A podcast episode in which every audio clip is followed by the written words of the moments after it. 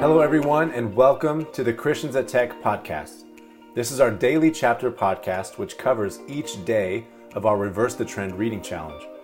In each of these podcasts, you won't necessarily find an overview of the chapters, although you might, but hopefully you'll find some words of encouragement and nourishment that are inspired by a verse or two from those chapters, and also a way to put what is spoken of in the Bible into practice in your daily life.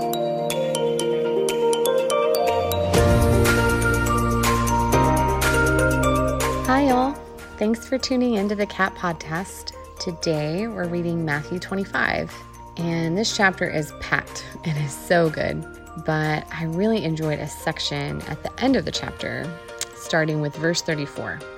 It says, Then the king will say to those on his right, Come, you who are blessed by my Father, inherit the kingdom prepared for you from the foundation of the world. For I was hungry, and you gave me food. I was thirsty, and you gave me drink.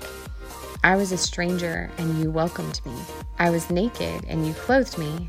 I was sick, and you visited me. I was in prison, and you came to me. Then the righteous will answer him, saying, Lord, when did we see you hungry and feed you, or thirsty and give you drink? And when did we see you a stranger and welcome you, or naked and clothe you?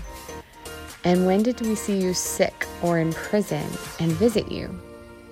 And the king will answer them Truly I say to you, as you did it to one of the least of these, my brothers, you did it to me.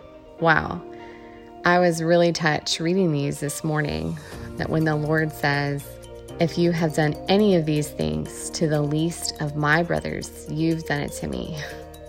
That means that, firstly, Jesus considers us, the believers, to be his brothers. He calls us my brothers. And secondly, that he considers us to be a part of him. Wow. That means that whenever someone does something to us, it's like they're doing it to the Lord. And whatever we do to other Christians or say to them, we're also doing to the Lord.